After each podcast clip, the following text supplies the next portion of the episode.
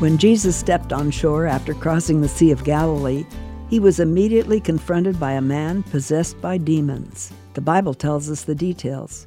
For a long time, this man had not worn clothes or lived in a house, but had lived in the tombs. The local people had tried to chain him and keep him under guard, but he always broke the chains and escaped. To make the story short, Jesus cast the demons out of the man, allowing them to enter a herd of pigs, which promptly drowned themselves in the lake. When those who had been tending the pigs reported in town what had happened, the people went to see this man who was now sitting at Jesus' feet, dressed and in his right mind. But strangely, the fearful townspeople asked Jesus to leave. The man who had been healed begged to go with Jesus, but he said no. Instead, he said, "Return home and tell how much God has done for you."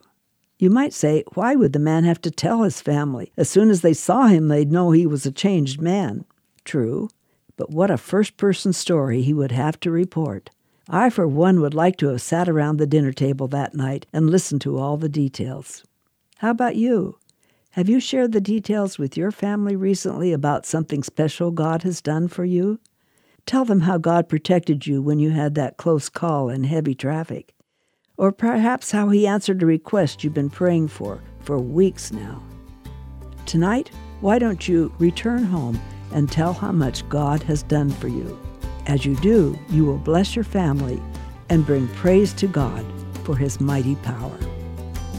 You've been listening to Encouraging Words with Darlene Sala.